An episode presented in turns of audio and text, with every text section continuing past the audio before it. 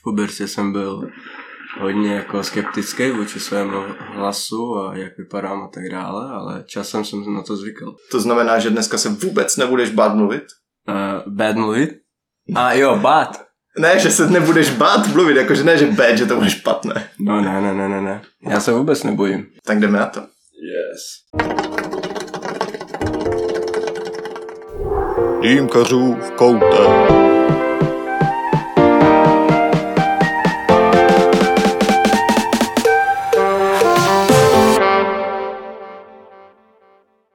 Vítám vás, přátelé, v prvním novoročním podcastu roku 2022. Dneska je tady se mnou můj kamarád Ali Aliarov, doufám, že to říkám správně. Je to turkmenský chlapec, který se vydal za zábavou do České republiky a během této zábavy tak nějak založil docela vlivný kabinet huličů a dnes je veleknězem značky Teo, která vyrábí nejen ručně foukané vázy, ale taky tabák na takovém pomezí světloty, černoty, spíš tak lehká černotka, který je teprve druhým oficiálním tabákem v České republice, takže máme si o čem povídat. Nazdar Ali. Čau, čau Kubo a zdravím všechny posluchače, které nás teďka zaplí na všech vašich mobilech, sociálních sítích. Jsme rádi být ve vašich uších. Uh, tak tam máme dobrý začátek, tak dneska lidi teda pořádně ojebem do uší, nedělám si legraci, samozřejmě poskytneme krásný rozhovor tady s mým turkmenským chlapcem. A to je taky moje první otázka, nebo respektive téma, na které chci nyní navázat. Ty jsi ale z Turkmenistánu a já bych se chtěl dozvědět, jak se tam vlastně žije, jak jsi tam vyrůstal, Mám, mám říkat pravdu? No, pravdu a nic než jen pravdu. Případně pár takových hezkých lží. No, tak klasicky bývalý sovětský svaz. Jo, já jsem se narodil v roce 1994, Turkmenistán stál být samotný v roce 1991, potom jak všechny republiky si řekli, že už hotovo. Jako docela těžký život bych chtěl říct, porovnání, řekneme, s dětma v České republice, nebo porovnání celkově s Evropou a tak dále. Ty jsi byl městské dítě, nebo městské, vesnické? městské. městské. Ale tam jako v podstatě, jak se říká, že Brno je velké, velká vesnice, tak celé Turkmenistán je velká vesnice. Bohužel. Teďka tam máme docela zajímavého diktátora číslo dva. Ten první zdechl, díky bohu, a ten druhý stále žije. Už ne, díky bohu. A tak, no. Takže... Vracíš se do Turkmenistánu? Asi po tom, co jsem teďka řekl, asi ne. Kdy jsi tam byl naposled? Jej v roce 2014. Jo, v roce 2014, protože my máme povinnou vojnu a už mi je dávno po 18, takže... Že ty si dezertoval. Jo, jo, takže pokud se vrátím, tak mi dají podmínku a budu muset jít na vojnu, což já nechci, protože jako mám rád zbraně a tak dále, ale to nemá nic společného s turkmenskými vojákama, víš. Jakože jezdíte na koních, střílíte s lukem a tak? Mm, to spíš jenom náš prezident. A, ah, a my jsme spíš jako eh, nevím, takové zá, záhradkáři, levná pracovní síla, spíš jako bezplatná mm-hmm. pracovní síla. Já, já to znám, protože mám malého bráchu, který tady je taky a on dva roky musel jakože na vojnu, víš. A ty dva roky pro něho prostě bylo mimo svět. A až se přijel jakože do Česka, tak on se naučil za jeden rok, nebo vsal do sebe tolik věcí, co za těch 18 let, co prostě žil v Turkmenistánu, neviděl nebo ne, jako nenasal do sebe. Mm-hmm. Takže jeden rok v, Če- v Česku mu dal jakože os- víc než 18 let v Turkmenistánu. A to je teda důvod, ta vojenská služba, proč si odešel, nebo jich víc? No samozřejmě, že tam jako vysoká je na Píču. Můžu nadávat? Jistě. Je, na píču. Takhle, 80% eh, zaměstnavatelů jsou v podstatě státní. Mm-hmm. Jo, takže všechno, co, co dělá stát, tak ty seš jeho zaměstnancem. V podstatě jak uh, Koreje nebo úplně jiné, jako takové ty nekapitalistické, demokratické státy. To byl jeden z těch důvodů, byl určitě jakože uh, lepší život budoucí a lepší univerzita a tak dále, což uh, teďka je splněno docela, že mám o něco lepší život než ty ostatní moje lidi v Turkmenistánu. To rád slyším. Proč by se Čech, pokud pokud je to vůbec možné, vydal do Turkmenistánu. Krásná a... příroda, dobré jídlo, jo, hezké ženy. Všechno. Turkmeny nebo lidi v Turkmenistánu jsou skvělí, ale ta politika je na piču. Stejně jak eh, řekneme v Rusku. Jo. Jako lidi v Rusku jsou skvělí a dýmky a podobně, ale jenom, že ta politika je trošku harsh. Ty a... mluvíš jenom, pro mě tě přerušu, anglicky, rusky, turkmensky a jak slyšíme teďka česky. i česky. A v, eh, v Turkmenistánu se hodně mluví rusky, nebo to se naučil až jako později? Ne, ne no tak pázím z bilinguální rodiny. V podstatě umím jakože od malička rusky a turkmensky, protože býval sovětský svaz? Mm-hmm. takže v podstatě veškeré to vzdělání a tak dále je v ruštině, ale teďka bohužel časem už to spíš unikát v naší zemi, protože chytré lidi se odstěhovali nebo jsou v base a ty věstčany sedláci přijeli do měst a oni neumí jakože rusky, to znamená, že nemají uh, vzdělání, nebudou mít vzdělání, protože třeba nemůžou přečíst knížku Tolstého nebo poslouchat písničky Vysockého a tak dále. Víš, že, takže jo, ta gramotnost je nízká. Právě. A časem bude prostě ještě níž, protože tam jsou ty ta, ten materiální svět je trošku jiný nastavený. Víš. Takže mladí odcházejí a starnoucí populace, dejme tomu, upadá? Jo, degraduje. Hodně se, hodně velká degradace. Tam je hodně velké jakože eh, mezera mezi jakože bohatýma a chudýma lidma a tam střední vrstva není a ještě řeknu ohledně toho Turkmenistánu, že ano, příroda, skvělá, jídlo, boží, hlavně tu jehněčí a různé mm. prostě mladé srny a, a... Teď mluvíš o holkách nebo o jídle? A, o obojích. A, a, takhle. No a ještě prostě různé, tak tato jídlo je hodně rozmanité a hodně jednoduchý, jak je v střední Asii. Jedinou takovou věcí, kterou si z přírody pamatuju z Turkmenistánu, než bych tam byl, je ta velká hořící díra. Jo, mimochodem teďka ten prezidenta minulý týden vyhlásil to, že to musí jako já to dneska četl, já to dneska četl. Protože český, uh, turkmenský národ přichází o XXY uh, prostě miliard uh, uh, dolarů kvůli tomu. Ne, že kvůli tomu, že ten debil to dává do kapsy, že jo, ale kvůli tomu, že tam je uniká. nějaká díra a uniká z toho. Kdybyste a... nevěděli, tak vlastně brána do pekla je ložisko zemního plynu, které při proskoumávání těžby odhalili a aby no, nemohli ho zakrýt nebo neviděli jak, tak tu díru zapálili a ta už 50 let veselé hoří a spotřebovává ten plyn, teda o kterém mluvil pan diktátor číslo dvě.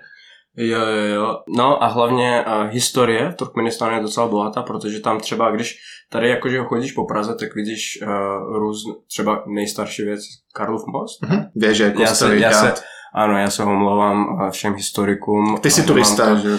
Já jsem turista a cizinec z kurvený uprchlík, jo, takže ne, jako znám historii České, České republiky, ale ne až tak dobře, jako vy, naše drahí posluchače. Uh, no a třeba v Turkmenistánu máš tam třeba hrad, který je ještě před Ježíš, Ježíškem byl postavený. Strašně, strašně starý. Mm. Jo, a stále to tam je. A je jakože z písku a tak. A docela dobré vynálezy tam jakože.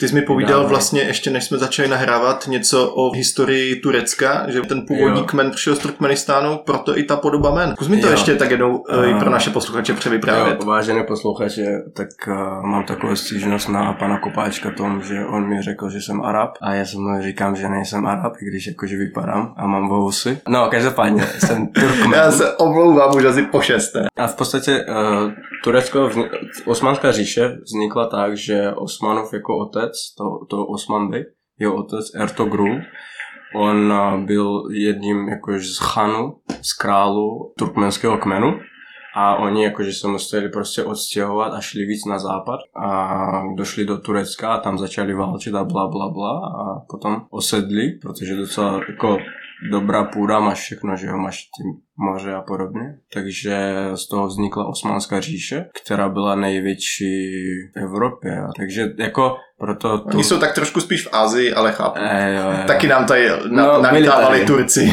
během A právě staletí. proto jakože Turce nám říkají, že jsme bratři, protože jsme se pochází, máme stejné kořeny a tak dále. No. A ten jazyk skoro podobný, jo. Takže když já pojedu třeba do Turecka, tam jsem nikdy nebyl, bohužel, takže na nich budu mluvit turkmensky, oni na mě turecky a budeme se rozumět stejně, když přijede uh, Polák na Slovensko, nebo třeba Ukrajinec na Polsko, jo. takže jakože docela bude rozumět. Každopádně, jak je to v Turkmenistánu s dýmkama? No, teďka je to zakázaný, za to máš stejný trest jako za trávu, okay. kterou u nás taky vole. No a teďka to je spíš zakázané ovoce u nás. Třeba kilo alfakaru tam stojí jako hodně velké peníze, jo. V České republice za to třeba kou- koupíš Jednu kilo. krávu třeba. Uh, jednu krávu? Jedna kráva se rovná kilovka alfakru. Uh, Uh, no, nebo třeba kilo kolkovaného Darksidu tady v Česku, Mhm. mm-hmm. jo, nebo tam. Takže proto jako jenom bohaté lidi tam kouřijou. A asi teda v ilegalitě, takže něco jako dýmkerské podniky tam teď aktuálně nejsou. Ne, ne, ne, nejsou, tak v podstatě ty kouříš jakože u kamarádu domů a tak dále. Ta vodní dýmka je, je takový ukazatel i bohatství spíš tam. Ne, že třeba veškeré dýmky jsou jakože ze zlata, tam třeba mají, máme i unionku, takovou tu, tu nejdražší, ne tu černou, co mají, Mhm. mm-hmm. ten bat, co podobně, jo. Takže a korunky a všechno v podstatě jede z Ruska. To, co, což je docela cool, jakože mají tam HMSK a různé to. Kdyby jel teďka domů v podstatě, nebo do Turkmenistánu, tak by si akorát mohl dát u kámoše. Jo, několika. A měl bych s sebou i tabák, že? Bys tam při, přiletěl jako mesiáš, ty jo. jo, že yo, you want tobacco? Here it goes. No a teda, když máme vyjasněný vztah státu k dýmkám, tak jak se k tomu třeba staví ta starší generace, třeba rodiče? Největší prdel je v tom, že pr poprvé jsem se s Dýmkou seznámil tom, že tačkovi někdo to dal jako dárek. Hodně dobrá, já si nepamatuju, jak arabský typ, něco jako tak Mhm. mm-hmm. jsem si ty Jaká mosaska. Jo, jo, já jsem se na to dělal, říkám, ty vole, tak velká, skvělá. A víš co, jako, že když v podstatě mi bylo, nevím, 12, tak si říkám, ty vole, to je cool, to bych jako chtěl zkusit, jako, že to si dát. A potom šli časy a jsme s kamarádama nějak sehnali takovou tu malou čínskou. Nějakého pumpkina. Yes, yes, jo, jo, to přesně to bylo ono, jako ty rychlozápalné uhlíky, dali jsme tam, proto nesnáším a alfakar dva jabka a výšeň, protože v si na to měl celou v dobu. pubertě, ty vole, jsme toho vykouřili tolik. A tehdy já jsem myslel, že ty vole, to je, to je husté, to je, to je ten tabák. Jakože, Já už takhle nestrčím do, jako do plic na kluvišeň, to taky toho jsme měli tunu. Takže když máte nějakou oblíbenou příchuť, tak nikdy to nepřehánějte, protože jeden, jeden den to přejde. Klasika s Tingle Tanglem. No to jo. No takže, když dýmky tam stály za prd, tak si přijel za dýmkama do Česka. Každopádně neúplně za dýmkama. Jaké byly tvoje první roky v České republice? Kam jsi přijel? Co bylo tvoje, tvá první destinace? A do Brna, protože já jsem jako přihlásil jsem se do kurzu češtiny v Brně. Má máma zvolila Brno jen kvůli tomu, že je to levnější než Praha. Tehdy ještě bylo. Teďka si myslím, že ty ceny všude jsou Tak na stejno. No právě, jako. Já jsem studoval tam jakože na VOTčku a právě největší prdel byla v tom, že tam jsem měl kámošku z Turkmenistánu, ona už byla, já jsem přiletěl a ona přiletěla tam před rokem, takže už věděla... Byla, byla asimilována. Jo, jo, jo, docela dost. A ona říká, já říkám, ty dal bych si dýmku. A ona říká, jo, znám skvělou čajovnu, jsme šli do Liali, ne? A, dolej. Jo, jo. A jsme tam, jakože jsem si dal poprvé třeba, třeba na grapefruitu a podobně, víš, a tehdy jsem mi říkal, ty vole, to je jako úplně jiný level. A byl jsem docela nadšený, no. A tehdy přišla jakože ta vážná láska k vodním dýmkám, že to je takový ten rituál skvělý a že, že když člověk to umí dobře udělat a podobně, tak to je cool. Takže jsi spíš získal vlastně návštěvou podniku, než Jo, že jo. bys jako sám začal v Česku dýmkařit. Právě, právě, že jakože já jsem, já jsem se podíval, že aha, takhle to může být. No a pro, potom jsem začal s tím jako víc se dívat na YouTube a za, začalo to témata mě nějak, nějak jako bavit. A začal jsem se dívat na, jakože na YouTube, jak to je v Rusku a tak dále. Tehdy začal jsem mít jakože ty první myšlenky, co se týče dýmkařského cateringu, svého podniku a různých takových věcí. No. Tomu se určitě ještě dostaneme, ale když už teda mluvíš o sobě jako o dýmkaři, tak eh, začátek v Brně, dejme tomu nějaký ten rok 2014 a když už si chodil do těch podniků, tak byla to jen Leali, nebo si postupně proskoumal tak nějak všecko, co bylo v nabídce? Já si myslím, že jsme chodili v podstatě jenom do Lialy, protože tehdy nic jiného až neexistovalo. Jakože existovalo... Tak potom byla. Argila, byla ta veselá. Argila byla příliš daleko z centra. Jenom Pokud si dobře pamatuju, Queen začal 2015, Queen začal v podstatě ve stejnou dobu co kabinet, protože Mhm. my jsme měli původně mít ty prostory, co má Queen. A myslíš, eh, ty bývalá jatka? To myslím byly kdysi jatka, nebo tak něco. A co, co znamená? E, řeznictví, nebo prostě bouralo se tam maso. Podzemí. Fakt, jo. Já si myslím, že mi to někdo říkal, že se tam dříve právě skladovalo maso nebo zpracovávalo. A hlavně se doufám, že to je halal. A ty nejsi Arab přece. Nejsem, ale jsem muslim. Ah. Už se vám to všechno hezky propojuje. No a jak by se popsal jako dýmkař dneska? Stejný rozmazlený jak eh, 89% dýmkařů České republiky. Spíš jiné hodnoty a ty hodnoty snažím se uh, i v TEU jakože to ukázat lidem, jak já vnímám ten dýmkařský svět a jak já vnímám ten svět kolem sebe. Je, o to bych si rád poslechl.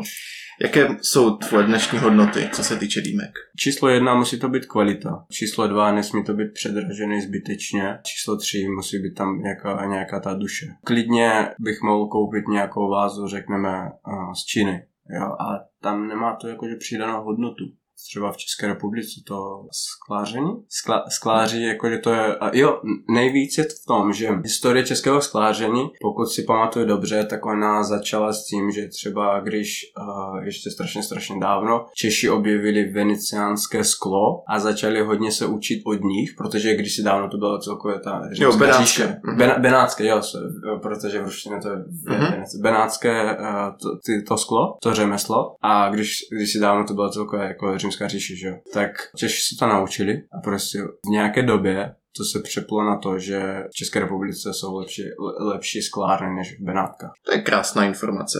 No a kolik dýmek si dáváš dneska? Třeba když musím, tak musím. V podstatě, když děláme nějakou novou příchuť, tak já třeba můžu denně kouřit 4-5 dýmek, ale ne, že bych třeba měl chuť na to. Já prostě občas, občas ano, mám na to chuť, mm-hmm. ale žádná party nebo žádná nějaká oslava prostě neobjede bez dýmek. Už nějakou dobu jako já a moje kamarádi mě asociují s dýmkou, takže třeba... Když... Jsi takový ten otrok v partě. Jo, jo, ale třeba já mám... Uh, já mám kámoše a my jakože máme skoro uh, naše děti se narodili, jakože rodiny kámoše, naše děti se narodili skoro v stejný měsíc a teďka ten kámoš nedávno měl křtiny své dcery a pozval mě tam. Křtili dýmem nebo klasicky? Ne, klasicky, klasicky. Pak jsme měli klasickou tu oslavu, víš, jídlo, tak. A ta jeho žena za mnou přišla a říká, Ali, víš co původně měl navrhovaný můj muž? Já říkám, co? On chtěl tě poprosit, abys donesl semka dýmku na křtiny své dcery. Já říkám, tak proč ne? Mm-hmm. A ona říká, no to sice nemůžete, ty furt tady kouřit, ne?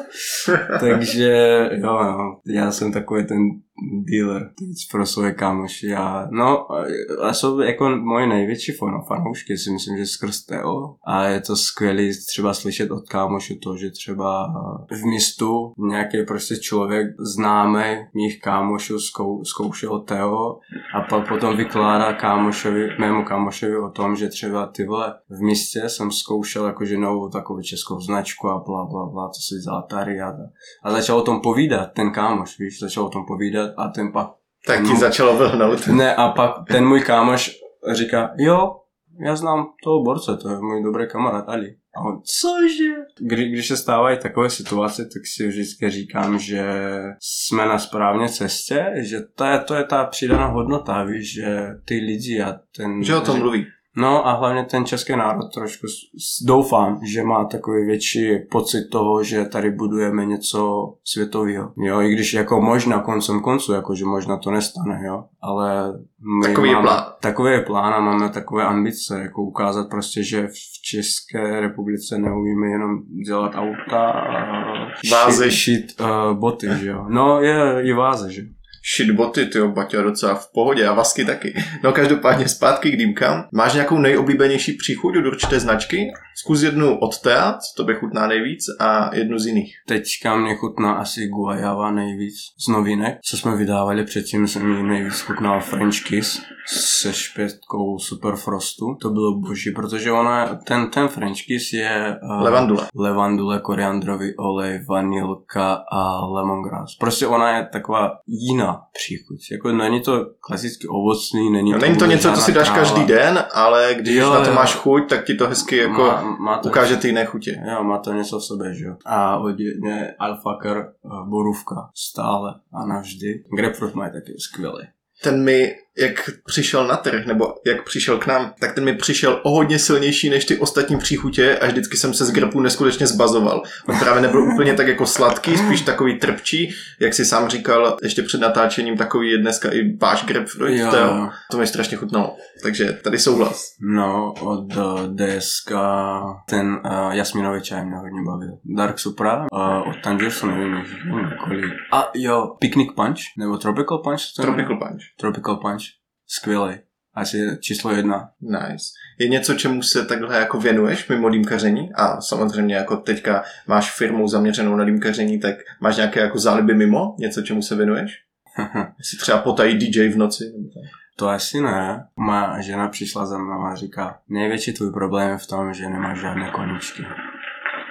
Já jsem se na ní podíval a říkám, hm, nemám žádné koničky, no. Takže Jsi teďka v procesu hledání nových koníčků. Jo, jo, tak jako klasické jako sport bych do určité míry řekl, jako spíš třeba ten velký tenis a podobně. Ne, nedidžuju v noci a nevím, maximálně čtu knihy nějaké. A to je hezké, tak si aspoň zlepšíš jazyk. No, a jo, A mluvíš dobře. hezky česky, no. Hezky Musel česky. Jsem, musel jsem se to naučit. Pojďme se vrátit teďka zpátky do Brna. Ty už si nějak popsal dýmkarskou scénu tehdy, jak jsi přišel v roce 2014. To znamená, chodil jsi do Loyaly, dalších čajoven. A v té době tam stále chyběl typ podniků, který v minulé dekádě v Česku naprosto převládl, co se týče dýmek. A to je nějaký lounge, shisha bar, zkrátka tenhle styl. Tohle tě vedlo k tomu, abys založil kabinet huličů? Nebo co tomu vlastně předcházelo? Začal jsi hned s podnikem, nebo nějak jinak? A já řeknu storku, kterou jsem ještě nikdy neříkal, myslím, protože ona byla hodně neúspěšná. A v dnešní době o neúspěchách se nemluví.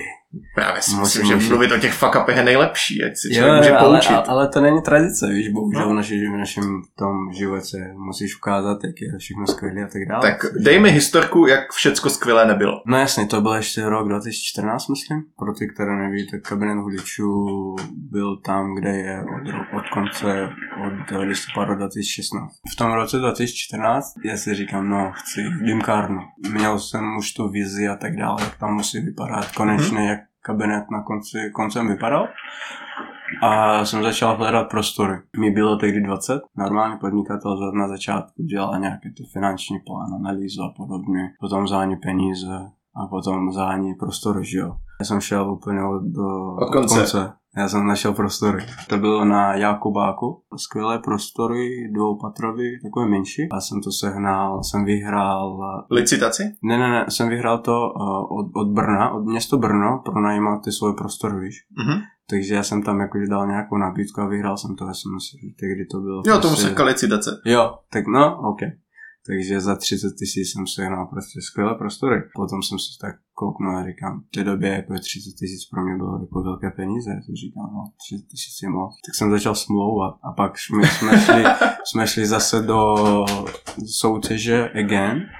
A už tehdy jsem nevyhrál, protože jsem chtěl, aby mi to bylo stalo 20, víš. Tehdy jsem to nevyhrál a nesehnal jsem tehdy ani jakože peníze, tak si říkám, hm, OK.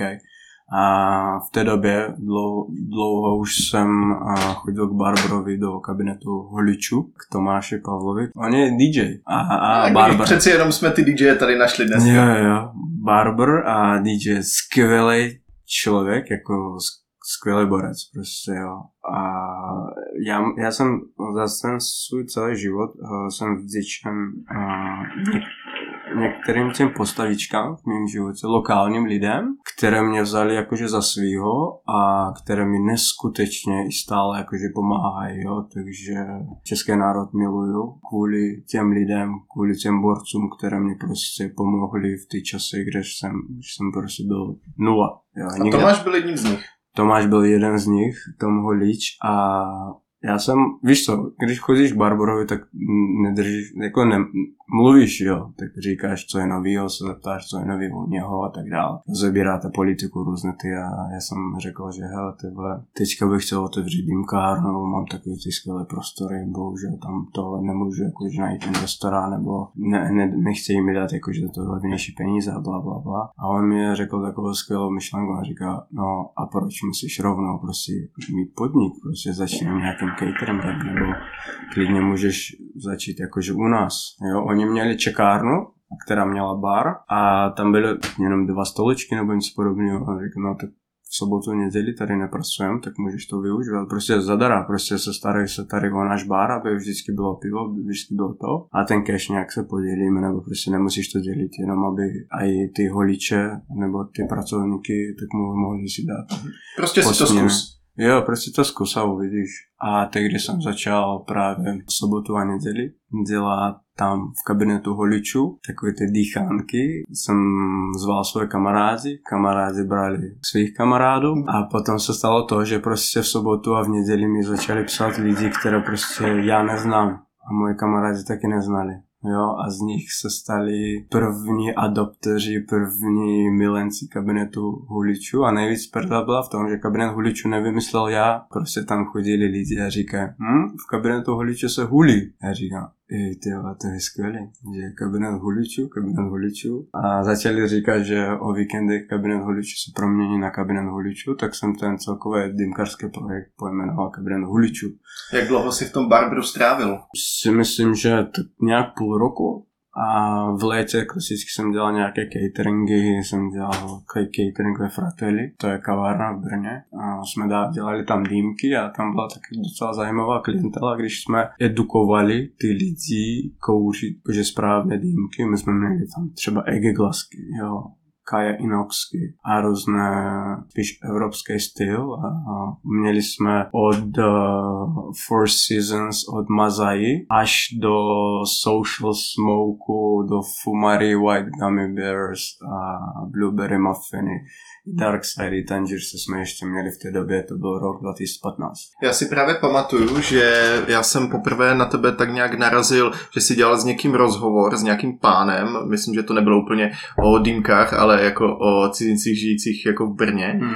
A potom jsem viděl hned druhé video, kde si, myslím, připravoval fresh korunku, jakože pro kabinet to natočil nebo tak něco. Stalo se to? Nebo si... jo, jo, ten rozhovor byl, by the way, v, v Baťové vile to je skvělé. Já jsem jezdil do Zlína a ty vole, to je... Prostě ta historie má v sobě ta energie, víš, že tady mhm. byl prostě Tomáš no, tak to, Baťa. Že to na tobě dýchlo. Jo, tady byl Tomáš Baťa a dělal ty velký m- money, víš. Ty shitboty, jak si to nazval. Jo, jo. A potom jsme právě točili nějaké to video na YouTube. Jsem se snažil být bloger. Jo, nejdřív vlastně tady s tím a potom o hodně let později, jak už se přestěhoval do Prahy, myslím, že si točil i v Mistu. Jo, jo, dvakrát jsme se točili do Mistu a pak jsem přišel na to, že ten, ten production, pokud chceš to mít takový hodně skvělý, tak prostě musí něco stát. Jo. Nejenom prachy, ale žere to čas a když to chceš dělat pořádně, tak No jasně, musíš se na to jakože dobře se připravit a podobně a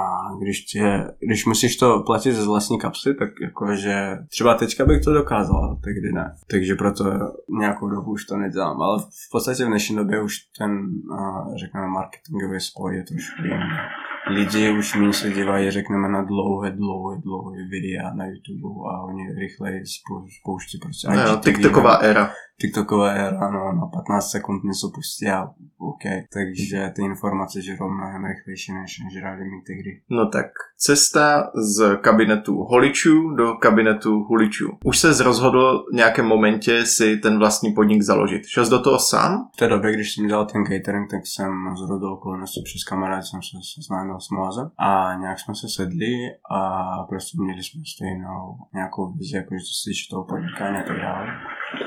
A pak on eh, mě navrhl, jestli bychom jako nedělali to spolu. Já jsem to odkyvil, protože to, to byl blízký mé duši člověk, takže podnikavý a tak dále. Tak jsme se plácli a jsme našli prostory, kde je teďka Queen a tak, ale pak ty prostory prostě ten majitel nám je nedal, dal je majitel Kasimovi. Z toho jsme nebyli moc nadšený. To je život. To je život, to už je historie. Potom Mázov otec vlastně kavárnu, restauraci v, v centru Brna, tam, kde byl kabinet voličů. Potom. On mi řekl, že zkusíme jakože přemluvit jeho otce, jestli by nám to nedovolil tady to udělat. A on to nám dovolil a jsme začali mít kabinet voličů na České. Frekventovaná oblast. Je, díky Mozovi a díky jeho otcovi. Co si pamatuju, tak jste tam měli krásné velké výlohy, hned logo, byli jste viditelní z ulice. A jaké byly ty první dny? Neříkám provozu, ale museli jste to i nějak vybudovat. Šáhli jste do toho moc, nebo jste víceméně nechali původní rast restaurace a pak jen dodali dýmky? A víceméně jsme nechali to, jak tam bylo. Jsme plánovali nějakou tu údržbu a tak dále, změnit tam to, ale bohužel žádné peníze jsme na tom neměli, takže jsme si říkali, OK, tak na to vyděláme. Ale jsme jenom dodali jakože vodní dýmky a z toho vznikl ten kabinet huličů. Největší jakože sales point kabinet huličů byl asi v tom, že v leci je ta obrovská zahrádka, že, takže když... Ale ta přišla až později, pokud vím, ne? No ne, ona tam vždycky byla, ale my jsme museli to nějak jakože nachystat na to, protože kabinet uličů začal fungovat tam, kde je od listopadu 2016, to znamená, že v létě 2017 jsme už měli zahrádku. Já si na ní pamatuju velice dobře, protože když jsem začínal s knížkou, tak šéf-redaktor a Albatros, ta pobočka, pod kterou jsem to psal, tak byla v Brně a já jsem takhle jezdíval hmm. do Brna si takhle sednout s šéf-redaktorem a jednou jsme seděli právě na zahrádce kabinetu huličů a domlouvali jsme knížku. Takže ano, ta zahrádka byla super. To bylo nejlepší, když se posadíš a ty čekuješ kotičky, jak jdou nahoru, dolů a tak. Tak jaké byly ty první měsíce kabinetu? Bylo to velké sousto a hodně jste se učili za pochodu, nebo to šlo víceméně hladce? Pokud nás poslouchají podnikatele, které tomu trošku rozumí, tak řeknou, že nikdy to nejde hladce. Jak to chceš udělat? Byly tam nějaké takové prostě fuck a problémy a tak dále, ale víceméně jako, že jsme to všechno zvládli. A hlavně za tu dobu, když jsem dělal catering a různé, když jsem dělal v tom holičství, tak měl jsem už stálou klientelu, která začala za náma chodit už od, od dne nula do toho kabinetu hudičů na české a v podstatě ty nám přinesli jakože ten první cash. Já jsem tam svého času strašně rád chodil, protože to bylo období v mém životě, které jsem hodně strávil v Brně, na různých cestách, pařbách a tak dále. A často, když jsme se s dýmkerskýma kamarádama tam někdy chtěli upíchnout, tak jsme šli právě do kabinetu, ať už dolů nebo na tu zahrádku. Já jsem tam na tom strašně cenil za A to, že v Brně to byl takový vedle Queenu, fakt jako pionýr toho, té vyšší kvality těch dýmek, nějakého většího výběru, ať už jako z dýmek samotných, nebo i toho tabáku. Akurát tam trošku dolezlo bylo to odvětrávání, ale taky tehdy to ještě nebylo běžné, ale měli jste tam plátno, měli jste tam konzoly, člověk jste mohl zahrát, sledovat uh, sport nebo cokoliv. Pak ještě karaoke jsme měli. Karaoke jste měli dokonce. Takže tehdy na rok 2016, 16, 17 byl dost odvážné a myslím, že to velice dobře fungovalo.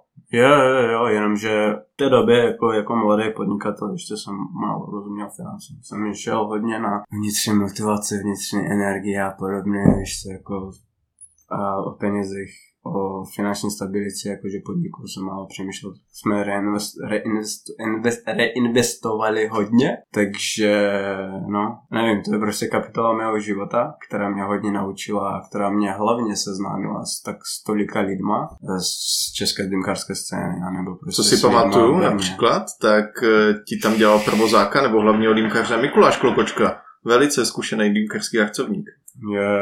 Nějakou dobu uh, s náma. Potom třeba lidi znají Saška, který je Alex Kutmenko. Teďka dělá dýmkaře v, uh, v, Ignisu. v Ignisu a nejlepší storka je v tom, že on tam chodil uh, jako zákazník. Strašně skvělý člověk, jakože lidský. A jeho kamarád dělal u nás dýmkaře. On mi říká, hej, tady mám Saška, on sice nic neumí, on nerozumí vůbec dýmkám, ale je prostě strašně skvělý člověk. Mi řekl, OK, tak se ho naučíme dělat dýmky, ne? A jsme ho naučili dělat dýmky a prostě potom v nějaké době prostě stál nejlepším dýmkařem. Nejenom v kabinetu, mm-hmm. ale já si myslím, že celkově po, v České republice... Nedávno jsem ho potkal v Ignisu, strašně příjemný člověk. No, v České republice kvůli tomu, že nejenom jakože umí dělat dobré dýmky, ale pro dýmkáře je důležité, jak umí se chovat s hostem, jak umí jakože mluvit s těma lidma, jak umí doporučit koncem konců ten tvůj skills je jenom 20% a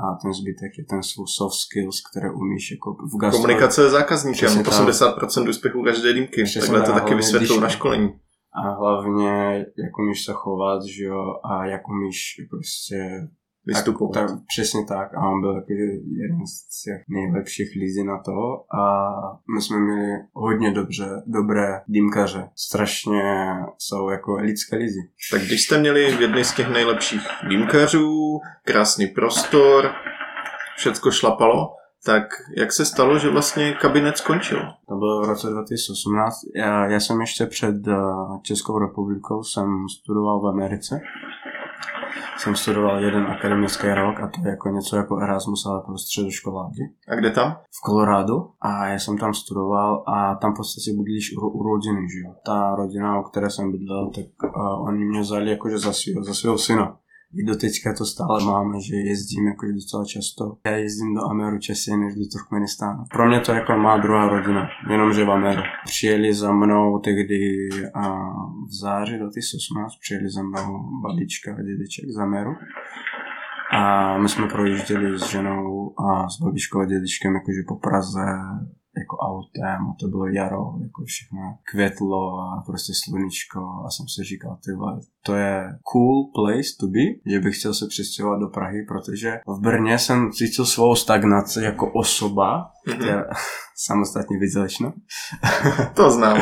no, a protože v podstatě v Brně to bylo cool s tím, že každý mě znal. Třeba když jsem chodil po centru, tak mě minimálně tři, čtyři lidi jakože pozdravili. Já jsem myslel, že něco jsem v životě dokázal. A to tě strašně jakože máš takovou tu imitaci toho, že jsi jako cool boy i přitom jakože v peněžence nemáš až tolik peněz. A kam vlastně dál, že jo? Pokud si takhle v Brně jako získal všecko, úspěšný podnik, yeah. nějaký respekt a tak dále, tak eh, co dál? A to bylo teda stěhování do Prahy. Jo, a potom jsem jakože přišel s tou myšlenkou za mnou a říkám, hele, budu jezdit jakože dvakrát za týden do Brna a budu, budu dělat jakože ty svoje povinnosti a zbytek svých povinností budu dělat jakože na home office a na dálku což v dnešní době je samozřejmost, ale tehdy to ještě nebylo. A... Teda nebyl internet, auto. jo, jo. A on mi řekl, že OK, to není problém, že část mých zodpovědností veme a část jeho jakože zodpovědnosti na dálku jakože vemu já. A 1. září 2018 jsem se přestěhoval do Prahy. 2. října 2018, 2018 jsem se probudil a najednou mám zablokovanou bankovní kartou, zablokované sociální sítě a podobně a nemám přístup vůbec jako do kabinetu a tak dále. A potom jsem jel jakože do Brna promluvit s Moazem, jakože co se stalo a tak dále. Prostě z toho vyšlo to, že máme trošku jiné cesty jak pokračovat dál a máme různé názory na celkové podnikání. A Ale místo toho, abyste to řešili během, tak to prostě pak takhle bouchlo. Jo, jo, jo, takže teď už rozumím tomu, že třeba když máš vztah, buď to s manželkou, nebo s přítelkyní, nebo s obchodním partnerem, nebo celkově s, s business partnerem a tak dále. Když se něco posere, nebo už se rozejdete, tak ne vždycky je problém jenom na jedné straně. Jo, i když jako ani jeden z nás nejsme andělky a máme svoje názory na ten život a celkově na podnikání, tak uh, ta chyba je na obou stranách. I když dlouhodobě jsem myslel, že mě trošku jakože podělali, já si myslím, že mohla jsem si, že já jsem ho podělal a tak dále. To je historie, ale si říkám, že jako ve vztazích to je jako obou straně. Tak když tohle říkáš, uvědomil jsi tedy zpětně jako nějaké svoje chyby? Jo, samozřejmě. Nevím, jakože lepší komunikace, lepší stanovení, řekneme, svých jakože zodpovědností, která každá strana to, co dělá, tak dále. A hlavně všechno, všechno musí být černý bílém na papíře, černý přátel, na bílém papíře. Přátelské domluvy. Musí to být úředně ověřený, musí to být právník a tak dále, protože když přátelské vztahy ne přátelské vztahy nefungují, tak začíná fungovat zákon. Práv, zákon, přesně tak. A to byla asi má jako největší chyba, kterou už... Že jsi to jako neošetřil. No, přesně tak, protože jsem, protože v Turkmenistánu u nás to funguje tak, že když dáš někomu ruku a něco slíbíš, to, to prostě ruka funguje. Platí. Jo, takže nemusíš jako zbytečně nic řešit. A no, ale bohužel v dnešní době jako v realita je taková, že zaplatit navíc toho právníka není vůbec špatný nápad. I samozřejmě, jako, že chyba je na obou stranách. Já jsem strašně rád, strašně jsem vděčný Moazovi za to, co se stalo. Za to celkově, jako, že ten kabinet vůbec byl byl tam, kde je a dodával takové ty hodnoty jako komunitě a Brno a celé České republice a tak dále. Já jsem za, jako, za to hodně vděčný. Já jsem vděčný ještě za to, že takhle se stalo v mém životě, protože kdyby to nestalo, tak možná v dnešní době jako Neděláš Teo Teo a tabák neexistuje, že jo. A to je skvělá návaznost na Teo, kvůli tomu, že v té době ještě nebyl žádné jakože Ofiko Dark Side nebo Ofiko Tangiers a tak dále. Takže jsme si říkali, ty vole, proč prostě neudělat vlastní tabák, který bude oficiálně ofiko. A tehdy já jsem začal jakože zkoušet, zkoumat jakože první ty... Ještě v té době kabinetu. Jo, jo, půl rokem před koncem své éry v kabinetu jsem začal dělat takové menší zkoušky, vařit to v kuchyni a podobně. Dávat Někdo to vaří perník, jiný vaří tabák. Jo, jo, dávat to zkoušet našim zákazníkům, dávat to zkoušet našim uh, dýmkařům a tak dále. A potom, jakmile řekneme jsem byl na volné noze. Co se stává, tak se stává nejen tak. To se stává jenom proto, aby se něco potom stalo. Všecko je tak, jak má být. Přesně tak. A prostě představ si, že jsi v situaci 2. října 2018 máš nulu na účtě. 20. října 2018 musíš prostě platit uh, za nájem, musíš něco žrát. Že? Víš co, já jsem chtěl do Prahy se stěhovat hlavně z toho důvodu, abych byl zase v té situaci, když mě nikdo nezná, já jsem nikdo a, a budu ještě. A budu to. A, mus, a v té době musím se, v takové situaci musím se učit mnohem rychleji, než to je jako, když máš deadline, spoustě lidí se pracuje nejlépe 12 hodin, 24 hodin před odevzdáním čehokoliv. Jo, jo, jo, takže... Sám jsem jeden z nich. Já jsem taky. Takže jsem se začal hodně moc učit, hodně moc studovat, hlavně co se týče výroby tabáku, jak se to dělá, různé receptury a podobně. Začal jsem to zkoušet, protože já jsem chtěl to dohnat, co jsem už začal a ještě jsme dělali ještě vázy takže jsem uh, už dělal vázy, ale oni neměli žádný název. Musel jsem tomu dát název a jsem měl vypsaný jakože XY prostě názvu od různých blbostí a tak a tam jeden z nich byl Teo a já si, já si říkám, ty odkud mám to prostě tady napsaný. Já jsem vzpomněl, že třeba mi se líbí to jméno, to je mužské jméno, že? Mm-hmm. A to jméno uh, má jeden ze synů Lionela Messiho, kterého já jsem fanoušek, protože taky starec from a barn, jako on, a že prostě role model, jakože to je prostě vzor pro mě, jakože se fotbalu, a tak. A já jsem si říkal, no to každé jméno musí něco znamenat, tak jsem to vygooglil a to znamená jakože kamarád Boha, nebo protože Teos v řeštině, to je řecké jméno, Teos v řeštině je Bůh a Teo je v podstatě ten nejbližší k Bohu. A moje jméno, celé jméno jako je Allah Jar a v perštině to znamená to stejný význam, protože Allah, takže Bůh, Jar to je jeho jakože přiblížený. Takže kdybych byl řekem, tak já bych se jmenoval ne Ale Jar, ale Teo.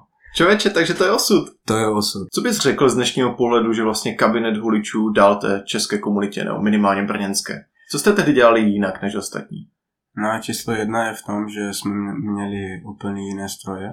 Jakože tehdy řekneme, my jsme změnili ten svět z toho, že dýmka není to Khalil Mamunka nebo klasická egyptská nebo jiná nějaká arabská a že to se dá udělat jinak a s jiným designem a může to být třeba celoskleněna. V té době ještě začaly být ty HMS a tak dále, takže my jsme prostě nakoupili kupu a už jsme nepoužívali alobal, ale jenom HMS. Za druhý ještě v té době jsme edukovali, ukazovali jsme lidem, co je černý tabák, jak se s ním pracuje, že to je lepší. Hodně lidí měli obavy s černým tabákem kvůli tomu, že jo, to mě zabije, to má hodně nikotinu a tak dále. My jsme říkali, ne, to je v pohodě, jakože tam můžeme udělat tak, že to vás nezabije, jenomže prostě má to lepší vydrž, déle to bude to kouřit. Cítíš taky, že kouříš tabák? Přesně tak, no, takže jsme čas pomalu, pomalu edukovali, snažili, snažili jsme se učit ty lidi, jakože co je dýmka, jak to správně kouřit,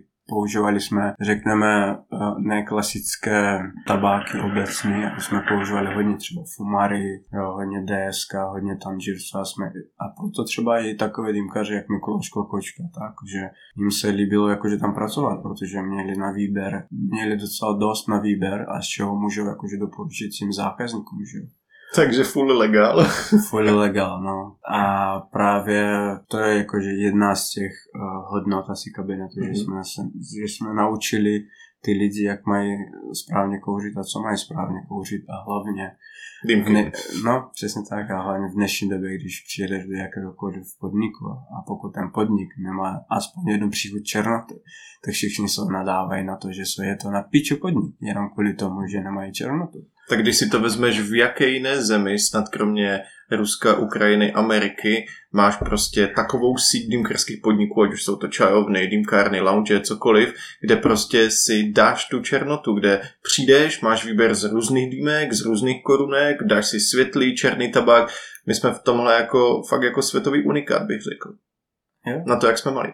Jo, přesně tak. A tady je nejvíc kuřáků na počet obyvatel. Myslím v Evropě.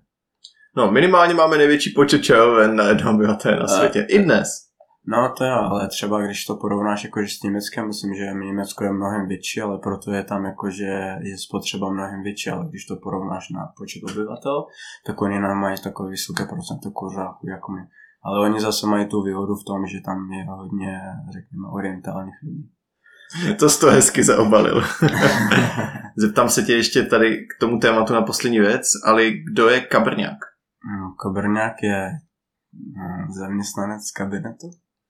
Já si totiž pamatuju, že v té době to lítalo sociálníma sítěma i ve vašem marketingu, že návštěvníci jsou kabrňáci, stejně tak jako zaměstnanci a že to bylo úplně za mě krásné spojení, prostě kabinet huličů, Brno, kabrňák a i to slovo existuje, jako tady musím smeknout krásný marketing. Jo, jo. A já jsem ještě, když jsem dělal ty lojální karty pro věrnostní. naše uh-huh. věrnostní karty pro naše zákazníky, tak na, na hlavním na titulné straně byl Jošt, jakože ten, co máš, mm-hmm. ten, co máš u toho na, na české, ten kůň a s tím rytíři.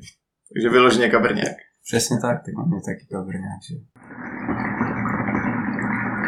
Ty už se tady předtím hezky rozpovídal o TEU a to je taky další velká oblast, kterou teďka spolu proskoumáme. Jak si to navázal se svým koncem v kabinetu huličů ale Zkus mi nějak popsat, jak jsi vlastně začínal, protože dobrý, odstěhoval se do Prahy, nějakým způsobem si byl ukončen v kabinetu huličů a povídal si něco o tom, co teď, eh, dejme tomu nula na účtu, nájem se blíží, tak co jsi dělal potom a jak jsi vlastně k TEU došel? No, jsem si říkal, OK, tak uh, jsem botníka založil. Tak, uh, protože jsem už začal něco dělat s tím tabákem a už dělal jsem nějaké ty vázy a už jsem měl ten název toho brandu, že jo, tak si říkám, že musím to vybudovat, protože jsem docela podnikový typ. Myslím si. To znamená, já jsem potřeboval jakože se na uh, rychle práce, abych měl nějaké cash, tak jsem v té době měl tři práce. Já jsem dělal kurýra v rohlíku a si myslím půl roku od eh, listopadu až do jara 2019 jsem dělal kurýra v rohlíku. V té době ještě jsem pracoval v městu jako dýmkař a dva, tři měsíce pomáhal jsem Ivanovi. Ahoj Ivane. Ahoj Ivane. Ahoj Ivane. V té době ještě jsem pracoval v Woodhouse a jsem tam poznal taky jakože skvělé lidi. Po večerech měl jsem jakože volnou chvilku, tak jsem buď četl jakože o celkově, jak se dělá tabák, nebo jsem dělal ty veškeré ty svoje laboratorní uh, hypote- testy. testy, hypotézy. Jsem mm, míchal blendy, zkoušel různé příchutě, uh, dělal jsem receptury a tak dále. A v červnu 2019, jak byla Ostrava v dýmu, tak jsme tam jeli představit už nějaké kouřitelný tabák, Teo. A tehdy, přiznám se, my jsme měli stánek hnedka vedle Resolution a v té době Resolution začal vozit elementy. A musím říct, že my jsme měli větší frontu než oni, když náš, jakože náš ten stage prostě vypadal dva, dva Ikeové stoly a prostě low cost dýmky a tak dále. Na to si pamatuju, jsem tam chodil pokuřovat mojito a California Peach. Jo, jo. Takže nějaké kuřitelné tabák jsme tam dělali, ale ty začátky byly hodně, hodně těžké a kdybych, kdybych třeba věděl, co mě jakože v budoucnu čeká, jak je to byrokraticky eh, složitá věc, nebo celkově jak udělat tu výrobu a tak dále. O tom si ještě popovídáme. Mm, tak OK. Takže bys do toho nešel znovu?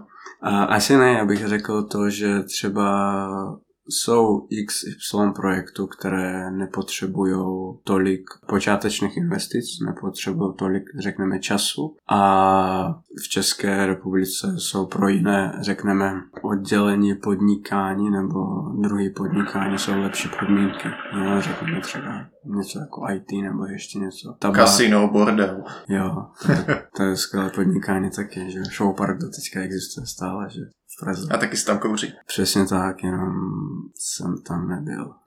Nevím, jak se... To je možná dobře, já tam taky nebyl. Nevím, jak se tam do kouří, buď dobře nebo ne. A jaký byl tvůj první produkt? Začal jsi hned s tabákem nebo jako první si vystřelil vázy? Pokud si pamatuju, myslím, že to byly vázy. Jo, to byly vázy. Tak o vázách se už vědělo, takže v podstatě jsem dělal zatím jenom vázy, tak vázy přinášely ty peníze do firmy. Jo, to je proč si vlastně s nimi začal, protože to byla nějaká rychlá obrátka Jo, jo, já už nějaké jakože no, uh, nějaká ta brand identity skrz ty vázy už tam byla, že ty lidi začali nás jakože o nás vědět a tak dále. A potom přišel ten tabák, kouřitelný tabák a černota. Čím bys řekl, že jsou tvoje vázy unikátní, nebo vlastně s jakou myšlenkou si je tehda vytvářel? Protože samozřejmě měli jsme kraftky, v té době vlastně ještě jsme tuším nedělal vázy, dneska už ano, tak tvé tvary i jako třeba zpracování byly docela originální, tak jak jsi na to přišel a proč si vlastně chtěl začít dělat ty vázy? Tak celkově naše uh, vize, jakože TA, je to When Ambitions Meet Traditions. Znamená, že já, jako osobně, jako já člověk, já respektuju historii, jakože odkud ty dýmky pocházejí, odkud já jsem přišel, z jaké pouště nebo prdele jsem vyšel a já respektuju ten svět, který byl do nás. Jenomže teďka je 21. století a musíme dělat věci jinak pro novou generaci. Ta nová generace chce něco víc, chce něco jiného. Jako nechce mít ty vázy, které jsou old schoolový, bohemský a tak dále, se zlatem vevnitř a tak, víš takových těch klasických arabských stylů a tak, takže ty lidi to nechtěli. Já jsem navázal to pro novou generaci českého dýmkaře, takže jsme dělali uh, evropský styl, řekněme moderní design, ale se sklárnama jako s ruční výrobou, ručně foukané sklo a to ručně foukané sklo v podstatě on je unikát. Každá váza, i když má stejný tvar, má stejnou optiku a tak dále, stejnou barvu, tak nikdy nebude stejná. Prostě nějaké ty křivky budou prostě jiný, protože to je ruční výroba. To člověk, ten sklář, to prostě ručně nabere a ručně to fouká, ručně to dělá všechno jakože handmade, víš a přidává to to, tomu svému řemeslu takovou to srdíčko a to české sklo je v podstatě je těžší a tvrdší než klasické sklo, jakože ten low costový, jo. A tak, no. A kde jsi vlastně s vázama dnes? Jakou část třeba biznisu v TEU zabírají vázy a jakou část tabák? Rok 2021 byl pro nás jako docela takový zajímavý, protože my jsme měli, my jsme dávali velký akcent spíš tabáku černýmu, protože my teďka chceme, chceme dělat i světlotu. Hmm. A to jako ta světlota bude rovnou v mixech, jo. To bude rovnou pro ty lidi, které třeba jedou na chatu a koupí někde prostě, ne, nejsou to jako vyložené dýmkaři, prostě mají doma dýmku, nebo prostě chtějí s kamarádem. Hardcore dýmkaři to je. Chtějí prostě s kamarádem, mají doma, jak říkají, vodnici, tak si to zkusí a tak dále, tak prostě nechcejí lámat s tím, hele, co má namíchám broské v brusinku nebo ještě něco, tak to už budou rovné mixy, prostě on veme, to sáčko, bum, a prostě nesere nic, jo, větší tepelní odolnost a hlavně, aby když třeba dává si ty panáky, tak ať ta dýmka mu nezhorží a podobně.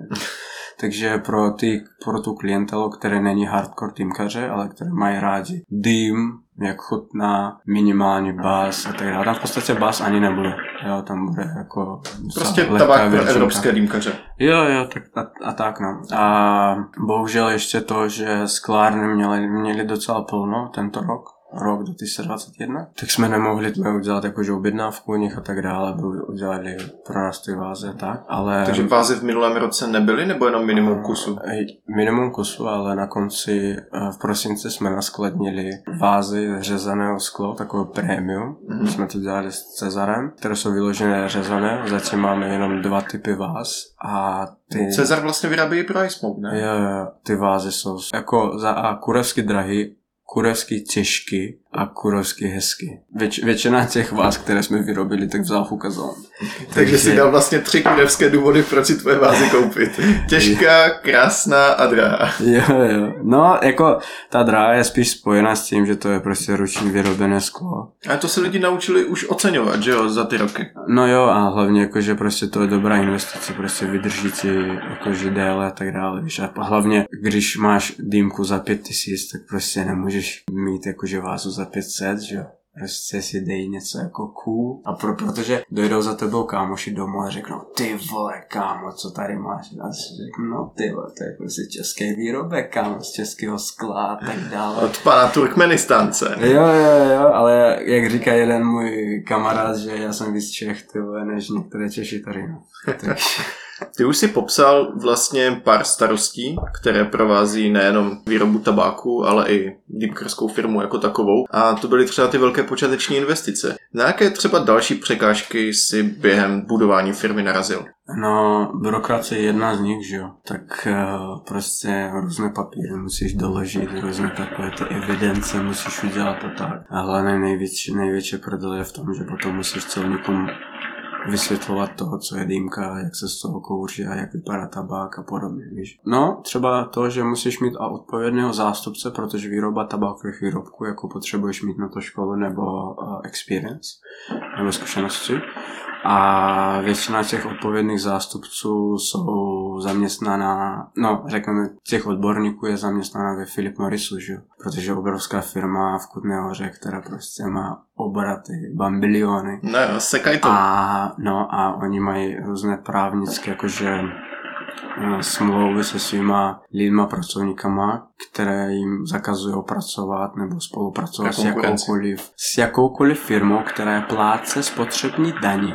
Jo, jakákoliv firma, která pláce spotřební daň. Což je i chlást, Což je že jo. doutník, chlást, tabak ke kouření, jako dovodní dýmek a podobně. Jo. A naštěstí nám se našlo jako najít jednoho člověka, který jakože byl docela free a dokázal nám s tím pomoct, jakože mít, vzít ze sebe jakože tu odpovědnost. Takže si to vlastně můžeme představit jako toho garanta, když chceš zaklad, zakládat dýmkarský podnik, tak někoho, kdo má to gastrovzdělání. tak. Jo, přesně tak, ale to je poslední člověk, který jsme našli v České republice, takže pro ty lidi, kteří chtějí založit další továrnu na dýmky, tak zkuste, no. Jak to máš třeba s dodavateli? Samozřejmě i já to znám, struggle, dodají špatně, dodají pozdě. Jaké máš s nima obecně zkušenosti, ať už třeba ti, co ti dodávají listy, melasu, či aromatizátory, cokoliv? No, řeknu třeba takhle, za poslední dva měsíce glycerin se nám zdražilo 25%. 25%. A letos Au. to jenom poroste. Třeba cukr, který máme, tak cukr se dělá, bereme od českých dodavatelů, a glycerin taky. A tabák jede prostě mimo, mimo Evropskou unii a tak. Ale jakože pracujeme s distributorama, které dováží to do Německa. Jenomže třeba jeden z těch fuck z dodavatelů se nám stal teďka nedávno v září. To, že proč byl hodně v, velký výkyv té výroby naši, protože abys mohl dělat jakože tabák do vodních dýmek, tak musíš jako celnímu úřadu říct, jakože kolik za rok přijmeš a kolik uh, z toho uděláš jakože hotového produktu. A, a dát na to zálohu na Přesně tak, jedna dvanácta, jo, a to jsou docela jakože pěkné peníze. A my jsme třeba na začátku roku 2021 jsme řekli OK, jakože přijmeme 50 kg suchého tabáku a z toho uděláme 300 kg jakože kovaného tabáku. A už v červnu 2021 jsme v podstatě byli na maximum. Jsme v podstatě všechno už vybrali, takže jsme museli jakože požádat o novou, jako řekneme, licenci, mm-hmm. nové povolení. Jsme to po, po, požádali a jsme jakože zvětšili na velký objem, což je 600 kil, kilogramů suchého tabáku a 4 tuny kolkovaného tabáku. Z toho jsme dali tu zálohu, jednu dvanáctou. Docela pěkné číslo, které nám leží teďka na účtech, co kolem méně než půl milionu korun. To je fajn. To, No, no jasně. No, jako t- takhle, nejsou to miliony, je to jo, pod tím, jo. ale určitě, když ti tohle leží zmrazené na účtu, fajn to není. Ano, ano, ano docela smutné to je.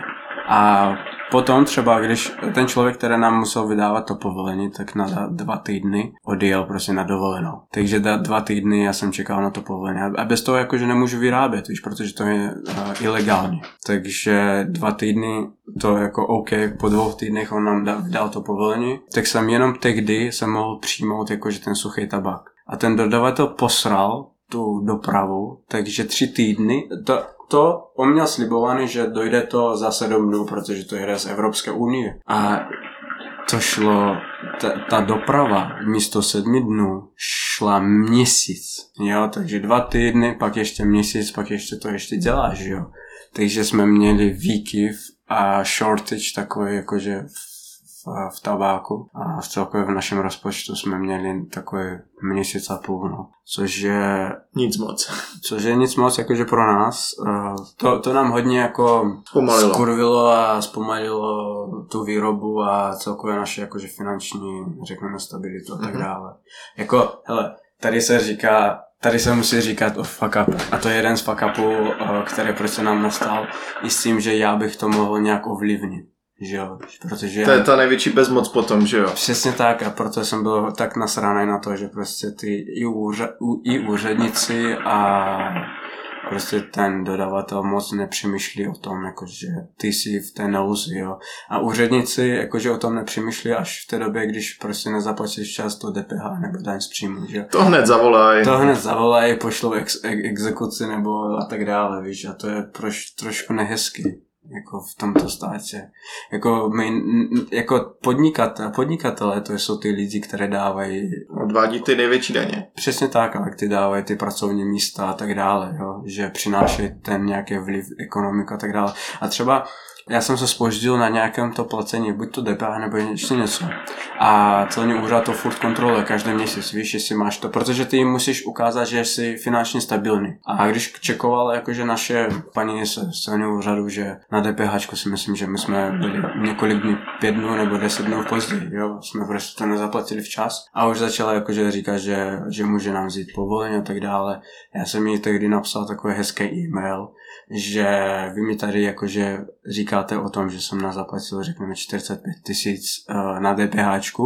Přitom za půl roku pomoci naší firmy jsme vybrali na spotřební daně víc než milion a potom žádná odpověď. A potom ta, ta paní si byla... ukázal, jak je to absurdní. A potom ta paní byla strašně milá s náma a tak dále, protože já jsem jí ukázal, že hele, já vytvářím trošku jakože jinou hodnotu pro, řekneme, český stát a pro české hospodaření než ty mi teďka budeš nadávat za to, že jsem nezaplatil, řekněme, 50 tisíc na tom DPH. Jo. Ale samozřejmě, jakože, že jediná možnost, proč jsme řekneme na spotřební daň vybrali tolik, tak to, že nám lidi věří a čes, české komunice si líbí naše produkty, za to, za to jsme uh, hodně vděční, že, že, že, že jako na, náš brand má nějakou váhu a že lidi nás, nás mají rádi. Takže za to velké díky všem našim odběratelům za to, že kouříte naše produkty. No. Prosím.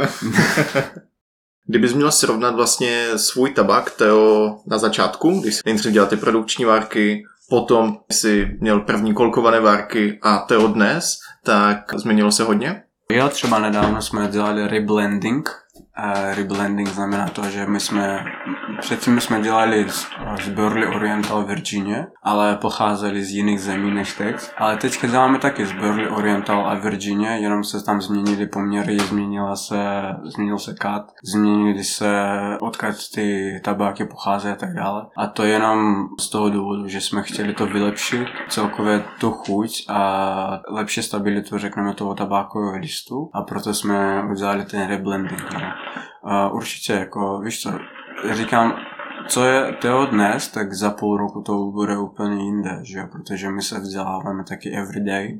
To je právě dobré brát jako v potaz, že když jako takhle postupujete, takže ten tabák vždycky nebude chutnat stejně, že jo, že tam je nějaký postup. Jako jo, a měl by, měl by chutnat jakože jenom lépe a lépe, jo, a proto my jsme strašně vděční našim zákazníkům, které nám třeba řeknou, hele, že napíšou třeba konstruktivní kritiku, nebo té kritiky jakože za ty, za ty léta bylo dost a my jsme jenom díky tomu feedbacku jsme dokázali jakože věci změnit, nebo na něco nás upozornili, jakože naši odběratel a tak dále. A jsme na tom zapracovali, na tom feedbacku a jsme udělali to, co po nás chtějí. Já vidím tu přidanou hodnotu naší české komunity, že některé, některé lidi prostě napíšou, hele, to je na piču. Někde na forech je třeba, hele, to je na piču, já jsem to zkoušel. A když jsi to zkoušel? Hej, před rokem. Jo. Kde? No tam někde, jako v prdeli, od někoho a tak dále. Jak se to nabilo? Nevím, jestli to napomenu. Vlastně je rozdíl mezi kritikou a konstruktivní jo, kritikou. Jo, a, proto, a třeba jako, že některé, nám třeba některé lidi píšou jako A4, jo, feedback. Jako tady, tady to bych změnil teda. My ty lidi žerem. Když nám napíšou dobrou kritiku nebo nějaký ten feedback, jako, který je férový, víš, které napíše co a jak a tak dále, tak v podstatě my jim řekl, OK, to možná je naše, naše chyba, my vám posíláme novou várku prostě zadara a zkuste to, jakože, jestli to je lepší nebo ne. Víš, a většinou jakože se snažíme být jakože proaktivní k tomu zákazníkovi, aby on se cítil za A lépe a za B, že na ní, jako on má nějakou váhu, tak jo, má velkou váhu u nás v našich očích. A všechno v podstatě, co děláme, tak to je jenom kvůli tomu, aby naši zákazníci byli spokojeni. Třeba aby dýmkaři v podnicích měli z čeho míchat a proto jako většina těch příchutí my jakože se ptáme, jakože co teďka pro toho dýmkaře je docela důležité, co bych chtěl 그래서 Jo, třeba, proto třeba French Kiss byl dobrý a je stále dobrý kvůli tomu, že byl nějaký problém s Tangiers and Leviathan a podobně. Hodně lidí mají rádi lavanduli. Já proto jsme řekli, OK, tak French Kiss je super. A to byla jedna z těch myšlenek a hodně věcí, jakože co testujeme, tak beta verze, tak my a, testujeme s našima, řekneme, známýma dýmkařema, které pracují v, já bych řekl takhle, v topových podnicích České republiky, které mají určitý svůj vliv a svoje slovo a které mě znají hodně dávno a nemají ani strach jakože říct jakože všechno na rovinu. A já to strašně jakože zbožňuju, protože... Testovali jsme takhle i spolu. Přesně tak, přesně tak. A proto jakože to je důležitý, ta férovost jo, a ta otevřenost, protože v případě, jak, jakmile naše firmě bude takhle dařit, tak my dokážeme, jakože řekněme, sponzorovat jako různé akce, jakože na lokálním trhu a třeba jako i, i na slovenském trhu, kam teďka chystám a tak. No. Teďka si tak lehce zaplulu k těm experimentům a mě by zajímalo v rámci těch jako experimentů, míchání příchutí a tak dále, tak eh, jaké šílenosti jste vymysleli? Co si já pamatuju, tak eh, jsem zkoušel syrový popcorn. Jo syrový popcorn, slanina, potom uh, Swiss cheese. Jo, ten byl, sír, to, ty vole, to byl hnus, to si pamatuju, jsem zkoušel v Mladé Boleslavi. Jo, sír z plísni, teďka jsme naposled zkoušeli uh, bazalku, rozmarín, fennel, fenical, mm-hmm. fenical a tak no. Jako my jsme jenom chtěli ukázat to, že hele, umíme to. Ale taky kolikrát si dáš grilovaného lososa od VTOčka třeba. No to jo. Jenomže oni nejsou, jakože nejsou primárně ty příchutě, které přinášejí cash. Ty nejdou, jasně. Jo, ale že prostě docela zajímavý to mít. Jo, a my takových příchutě budeme časem mít víc, aby prostě ty jako dýmkař trošku změnil svou paletu, kterou máš v puse. Jo, nemůžeš furt kouřit jenom ovocné. Citrusy, sladké. A... Jo, a největší náš challenge udělat prostě kyselý citrus kyselý, které bude primárně prostě kyselý. A to je hodně těžké, protože nejenom musíš jako vybrat dodavatel aromat, který ale, je správně kyselý. Přesně tak, ale musíš tam sám pohrát s tím, jako s tím složením a přidat tam něco navíc, co nedodává ten dodavatel. Což jsem měl opravdu kyselo, tak Blackburn dělá edici Shock, Jo. A jsem měl šok, uh, šok lemon šok, tuším, nebo karn, teďka nejsem jistý. A to bylo tak kyselé, že jsem to po dvou korunkách poslal dál, protože to se nedalo. Jo, jo. Já osobně mám rád kyselé příchutě. Já teď. Jo, a dobré kyselé příchutě ne až tak moc jako na trhu. A mě to strašně baví, proto já chci udělat jakože různě ty saury. Jo. Za mě nejlepší, co si pamatuju, tak byl Social Smoke Japanese Yuzu. To je opravdu krásně kyselé, výborná věc. Jak vlastně je náročné, a už si to tady několikrát zmínil, uvést novou tabákovou značku na trh? Ten proces bude určitě šílenost, co aspoň já si pamatuju, tak vím, že musíš tabák, teď si nejsem jistý, jestli při dovozu nebo i při výrobě v Tuzemsku registrovat na ministerstvo zemědělství. SZP. Potravinářská inspekce. V podstatě v Evropské unii existuje EUCEC. Přes určité webové, prostě webovou stránku aplikace musíš tam nahrát, z čeho se ten tabák dělá a jaké má vlivy třeba na oči, na uši a na celkově hazardous a to všechno musíš nahrát a pak jakože můžeš to prodávat. Hmm. Ale to se možná trošičku předběh, takže samozřejmě na počátku si musíš sehnat suroviny. Nebo ještě předtím, než začneš schánět suroviny, už musíš řešit tu legislativní stránku, jinak si věci třeba jako tabákový list nedovezeš. No takhle, většina těch dodavatelů nechce s tebou komunikovat, pokud, ne, pokud nemáš uh, DIČ, VIC. No, pláce DPH. Přesně tak, tak to je číslo jedna. A číslo dva je prostě musíš uh, řešit tu byrokratickou uh, stránku s, uh, se svým celým úřadem, už jakože předtím, než máš ty dodavatele, protože to nějakou dobu trvá, ale většinou oni potřebují vědět, jakože od, od, odkud ten tabák, ze kterého celého skladu půjde. Takže jo, dobrý mít dodavatele a potom jakože řešit tu byrokracii. Můžeš začít vyrábět bez toho, aniž bys měl celní sklad, nebo je to absolutní nutnost? Protože vím, že to sebou nese taky velké finanční nároky. No, tam řešíš spíš daňový sklad, Mm-hmm. Protože ten tabák, jakože hotový s kolkem tam skladuješ a tak dále, tam děláš. Takže ne, musíš mít ten daňový sklad pořešený first of all a potom můžeš do, dovážet jakože ve velkým. Tak. Takže jaký je vlastně rozdíl mezi daňovým skladem a celním skladem? Ale celní sklad je v podstatě tam ti doveze už jakože tabák ze zahraničí hotový, mm-hmm. kde to v podstatě polepíš a prostě už tam jakože skladuješ. Ale v daňovém skladu tu nejenom přijmeš různé suroviny, suchého tabáku a tam už děláš, jakože vaříš, řekneme, ten tabák a tam i skladuješ. Mm-hmm. Takže ten daňový sklad je automaticky celní sklad je daňový sklad. Ale pokud si jenom dovozce, tak potřebuješ mít jenom celní sklad. Takový sklad musí být monitorován? Kontroluje ho pravidelně celní zpráva? Jo, samozřejmě. Potom máš ještě různé evidence. Každý měsíc je podávám, podávám evidence na celní úřad, kde píšu, kolik suchého tabáku jsem použil, kolik kolku jsem nalepil, kolik kolku mi zbývá, potom kolik uh, hotového produktu jsem udělal, a jaké to má batch number a podobně a tak dále. Jenom bych se rád vrátil právě k té výrobě. Dobrý, takže plácnu, sám si říkal, že už je to dneska v podstatě nereálné, protože neseženeš garanta. A kdyby si chtěl začít vyrábět tabák, tak nejprve potřebuji komunikovat s celním úřadem, najít si dodavatele, mít teda firmu, být plátce DPH, aby jsme vůbec komunikovali. Suroviny dojdou jednoho krásného dne a na to budu mít peníze, což teda tohle je finančně náročný biznis. A potom, jakmile tohle mám, tak v té době už musím mít i ten daňový sklad, kde to uložím a v tom daňovém skladě vlastně začíná ta výroba. Jo, přesně tak, ale přeci musíš vědět tu recepturu. Musíš vědět, jak to míchat a tak dále. To jsou právě ty experimenty, četba a tak dále. Jo, jo, jo, v případě, když máš štěstí, znáš někoho, kdo se v tom vyzná nebo to dělá. Přesně tak. Nebo prostě půjdeš za tajem a řekneš, ale já mám nápad na nějaký svůj produkt a my si uděláme OEM. Nebudu z tebe samozřejmě lákat, jaká je receptura, to je výrobní tajemství, ale z čeho se vlastně tvůj tabák skládá? Protože vím, že důležité jsou samozřejmě poměry, ale co vlastně tvoří tabák Teo? To je blend třech listů, což je Burley, a Oriental a Virginia. Burley dodává jakože tu kotinovou tu složku, jakože ta, ta síla a Virginia v podstatě má nejvíc v sebe cukru, tak ona je taková jako lepidlo, na sebe. Savost má velkou. Přesně tak. A Oriental pro nás, jak jsem říkal, When Ambitions Meet Traditions, Orient, jestli pamatuješ, tak první nachla dělala čistě na Oriental, protože Oriental, ta udruda se pěstuje v Turecku, na Balkánech a přímo v těch zemích, prostě kde to začalo.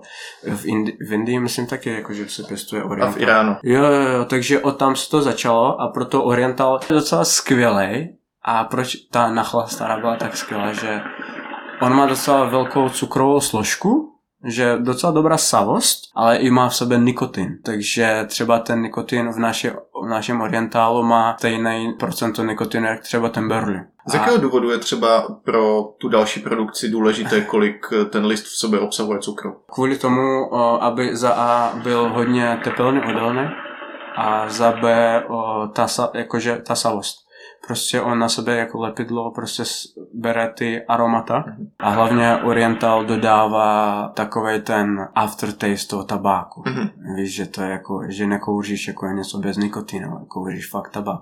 A proto třeba po 45 minutách po hodině máš takový vě- větší ten aftertaste toho tabáku. Chceš cítit, že kouříš tabák. Jo, ty platíš peníze za tabák, že jo, tak měl bys jako kouřit tabák. Jako respektuje veškeré ty netabákové věci. Mají určitě svou klientelu, ale my jsme kvůli tomu, že jsme začali, řekněme, s těmi dark sidem a ten, že jsme, tak jsme zvyklí jakože na ten aftertaste mm-hmm. po nějaké době. A hlavně pro nás bylo uh, hodně důležité v tom reblendingu, protože my hodně, když jsme experimentovali uh, s, s listama, tak existuje jedno pravidlo, pokud to dokážeš kouřit sám, ten blend bez aromat, tak to je skvělý blend.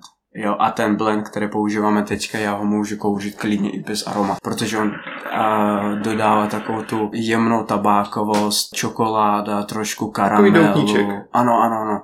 A ty, ty to bohatě poznáš, taková sladoučka, jemňoučka, víš? A tehdy jsem řekl, OK, tak na ten blend protože on už sám takový jemný dodává takové ty podtóny, skvělé aftertasty, tak na to můžeme navázat ty aromata. A to bylo pro nás jakože důležité. Takže dobrý, máme listy, sám si říkal, a je to už takové tradiční, používáte glycerin, tedy od českých dodavatelů a nějaká ta aromata. Aromata jsou od českých dodavatelů nebo zahraniční? Ne, ne, ne, jsou uh, německé aromata, které vyložené jsou udělány pro tabáky do vodních dýmek, protože mají trošku vyšší level toho, řekneme, botvaru. Tepelně odolnější. Tepelně, Uvozovka. mnohem tepelně odolnější a pomalejší, jakože v tom vytrácení té příchuti. Mhm. Teďka už nějakou dobu řešíme americké příchutě, protože mají taky vynikající příchuť, třeba blueberry a granatové jabka, ale oni zase chtějí trošku jinou kvantitu a za B ta cesta něco stojí a potom... Ale my do toho půjdeme stejně, protože to je prostě jedinečné granatové jabko, to je jedinečná borovka, jo, která je prostě není na trhu. Nevím s čím porovnat, třeba Blueberry 2005, jestli zkoušel. Znám. A nebo nejlepší granát, OK, možná má Severny. Nebo Alfaker taky měl dobrý granát a stále možná má. I Blackburn má super No. garnet. A ten navazuje přímo na ten granát, který jakože je true granát. Dobrý, takže vlastně můžeme říct, že Teo se skládá z blendu tabákových listů, Virginie, Orientalu a Berly, do toho máme nějaký glycerin, k tomu aromatizátory. Co ještě tvoří tabákovou Eh, směs? Používáme uh, cukrový sirup, který je vyráběn v středočeském kraji. Což je v úvozovkách ta melasa za tebe, nebo používáš melasu a k tomu ještě cukrový Ne, sirup? ne, to je ta melasa. Mhm. A hlavně ten cukr je hodně důležitý na tom, protože on je přímo zodpovědný za teplnou odolnost. Nejenom cukr v tabákových listech, a i cukr jakože jako melasa. A je to skvělé, že ten cukr jakože máme od eh, dodavatel ze středu českého kraje. Mhm. A když teda třeba to je Podpora lokálních farmářů. Jo, a když tam jakože jedu pro to, tak prostě to je uh, stará budova, jako z- ze začátku 19. století, jo. Cukrovar. Jo, jo, prostě cihelny, cukrovar to je jako ta historie, ta energie, víš to, já říkám wow. A teďka prostě dáme tady ten tabák do dýmek. Teďka stranou, jestli je to bio, eko nebo jakákoliv další tahle věc, ale používáš třeba konzervanty do té? Ne, no to pokud to vymeš takhle, nejlepší konzervanty jsou glycerin a cukr. Přemýšlel jsi, že bys třeba někde vyzkoušel i blend na medu? Protože třeba Social Smoke americký se pišní tím, že v jejich blendu je ten med. No já si myslím, že Ale je to drahé. jsou velké keci. Protože med teoreticky nemůžeš používat kvůli tomu, že za A nemůžeš zaručit to, že každý rok bude stej, mít stejnou... Uh, jako klimata se mění. Jo? Jasně, vždycky ti přijde v jiném časovém úseku jiný produkt. Přesně tak, takže třeba lehce. proto některé kecají, že používají med a koncem konců ne, nepoužívají med, protože za A nemůžou o, zaručit ty vlastnosti toho medu, že budou rok od roka stejný. Za B eh, med má svůj aftertaste, jo, třeba květinové med nebo nějaké lesní, jo. Takže proto my a ani do baklavy třeba nedává se med. Když jdeš na průmyslových objemech, tak ani tam jakože nepřidává se med, protože ten se liší. Mhm. A ty nemůžeš jakože mít něco, co se liší každý rok. Chápu. Takže když jdeme postupně tím procesem, tak samozřejmě máš listy, tam si upravíš kat, nějakým způsobem proseš, pokud potřebuješ, tak promiješ, nepromiješ a pak se to vlastně míchá s tou směsí. Jak dlouho třeba tabák to odpočívá, než je v podstatě ready ke kouření? Cca dva týdny, bez jakože se nejle, nejlépe nasákla melasa, řekněme, do těch, do těch listů. A furt... Pak to velkým poukrem mícháš. jo, jo, a teďka my jsme nakoupili takové ty automatické míchačky. Takže časem ta trvanlivost té příchuti a celkově jakože síla těch aromat bude větší, protože ten stroj jakože to míchá každé dvě hodiny. Během 14 dnů prostě každé dvě hodiny se to promíchá. Takže ty jsi správný velkostatkář směrem k automatizaci, efektivitě. No jasně, ale jako teďka ty ceny energie nám docela zlobí. Hmm. Ono, jak už tady zaznělo, jak je proces výroby náročný, všechna ta byrokracie, finance a tak dále, to mě přivádí k otázce, proč je tedy v Česku tak málo výrobců tabáku legálního. Což v podstatě jsme si odpověděli teďka během těch 10-15 minut, ale napadne tě ještě něco? No, i když jakože ta situace na trhu rok od roku jakože se zlepšuje, na legálním jsou, trhu. Jo, jsou tady větší víc dodavatelů a tak dále. Největší problém je tady v tom, že tady není taková kupní síla, jak v Německu třeba. Za rok 2020 legálního tabáku na trhu bylo jako 20 tun ročně a v Německu je to 2000 tun. V Německu to je víc o penězi. Tady spíš to je víc o srdc, srdc, srdc, srdci. Srdci, no. A... a tam jim to bude taky dohájet tento rok, no. To je, to, to je ano, ale ten trh, jakože v České republice legálně je docela malý. A ta kupní síla je docela malá taky, protože OK, dobře známe ten šedý trh a každý člověk v České republice nám tak jakože nerostou platy, že? takže člověk může třeba za 2000 koupit něco navíc než jakože za kolkovaného produktu, tak on zvolí jako nekolkovaný produkt. A proto my jsme strašně rádi za to, že nás lidi podporují a že mají taky to, to srdce, jakože v tom, že Teo je skvělý, rádi podporujeme náš trh a tak dále. Takže dejme tomu souhlasíš s tím, že tady není tolik výrobců legálního tabáku, protože byrokracie, protože finanční náročnost a nízká kupní síla plus nějaká ta buzerující legislativa. Jo, a tady není jako, že... Uh, tak Česká republika je v podstatě řeší jeden velký problém, což je kapitál. Jo, a my nemáme nejlepší ekonomiku a bohužel třeba i se díváš na naši inflaci, tak ta inflace je dovážena. Ta inflace v podstatě se zvětšila jenom kvůli těm energiím, které jsou větší, které jsou dovezeny jo, kvůli zemnímu plynu, který je dovezený, kvůli jiným produktům, které jsou dovezeny. A, a prostě Česko je jako maličký trh, který všechno, každý, každý ty věci jakože ovlivňují. A nejenom jakože ceny nemovitosti nebo minimální sazba České národní banky má na to na, má vliv na inflaci. Dneska už si schopen to posoudit. Kdyby někdo opravdu chtěl začít vyrábět tabák, tak z tvého pohledu, kolik musí mít peněžence? No, zase záleží, jak dlouho může palit cash mm-hmm. na vývoj své receptury a tak dále. Jo, ale minimálně to stejně stojí, když chceš otevřít jakože dobrý lounge. V dnešní době, protože v dnešní době nemůžeš jenom koupit ziky, jakože ty židly a nemůžeš v dnešní době otevřít prostě normálně lounge, musíš být nějaké vynikající, že? Takže víceméně třeba v nějakém rozmezí několika milionů. Já bych řekl 2 až 5.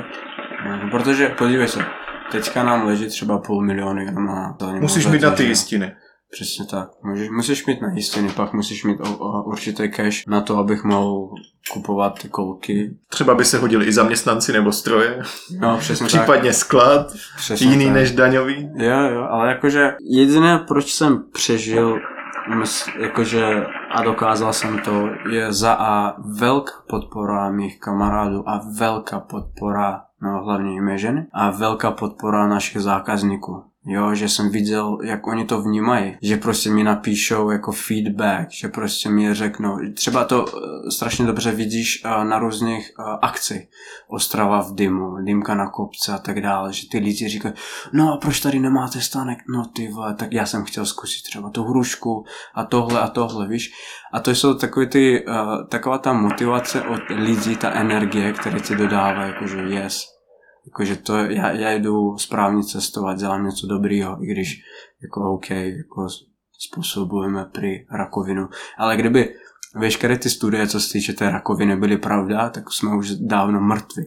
Mrtví, neplodní, Přesně tak, no. možné. Tak- Ale tady bych si dovolil krásně navázat, protože se opět zmínil o svých zákaznících. Kdo je podle tebe tvůj typický zákazník? Typický zákazník je člověk v podstatě, který přichází ze světloty na černotu. A protože naše černota není tak silná, ten nikotin, jakože to spotřebování nikotinu je pomalejší než třeba u jiných značek, třeba Darkside, Tangiers a tak dále. Za druhé, eh, my se snažíme dělat atypické věci, ty příchuce, dělat trošku jinak. Třeba ten Japanese liči, jo, on je hodně, nejenom liči klasický, ale hodně květinkový, jo, má takové ty květinové tóny a třeba ten French kiss, jo, to je, není, není jenom levandule, ale to jsou jako různé X, Y jako těch složek, které v tom French kissu je. Třeba ten Cassis, který je jeden z našich novinek, je v podstatě sirup creme de cassis, který se dělá v Burgundsku z černého rybizu a tak. Takže my se navazujeme na ty nějaké ty asociace toho člověka a snažíme se dělat věci jinak. I když jako v dnešní době máme ten trh celkově, jakože je světový, rozmanitý, že můžeš zkusit i slaný karamel, můžeš zkusit i slaninu, můžeš zkusit i toho lososa a tak dále. Ale stále jsou věci, které prostě mají do toho třeba chili. Kde se Těch možností jsou miliony. Právě a my se strašně inspirujeme vším, co je kolem nás. Třeba já se inspiruji občas, jakože... Zajdeš do KFC a řekneš si, hm, kuře s trochou čili by bylo vlastně fajn. Jo, jo, třeba různé, když piju energetiák s nějakou příchutí, tak kouknu, co to je slo- složený, jo. A potom třeba, když ten nějaký, uh, nějaká voňavka mé ženy, řeknu, hm, dobrá, co tam je, jaké má to tóny, a to rozeberu a to s tím ex- experimentuju. Za mě, tady jenom promiň, že ti do toho skočím, se poslední léta třeba málo experimentuje se dřevem. Já mám totiž velkého favorita z dob dávných a to je Starbucks Lebanese Bombshell. A to je prostě cedrové Jehličí. dřevo. Jehličí, ano. To je docela časté, ale vyloženě jako hrátky se dřevem. Santalové dřevo, Jo. cedr a tak dále.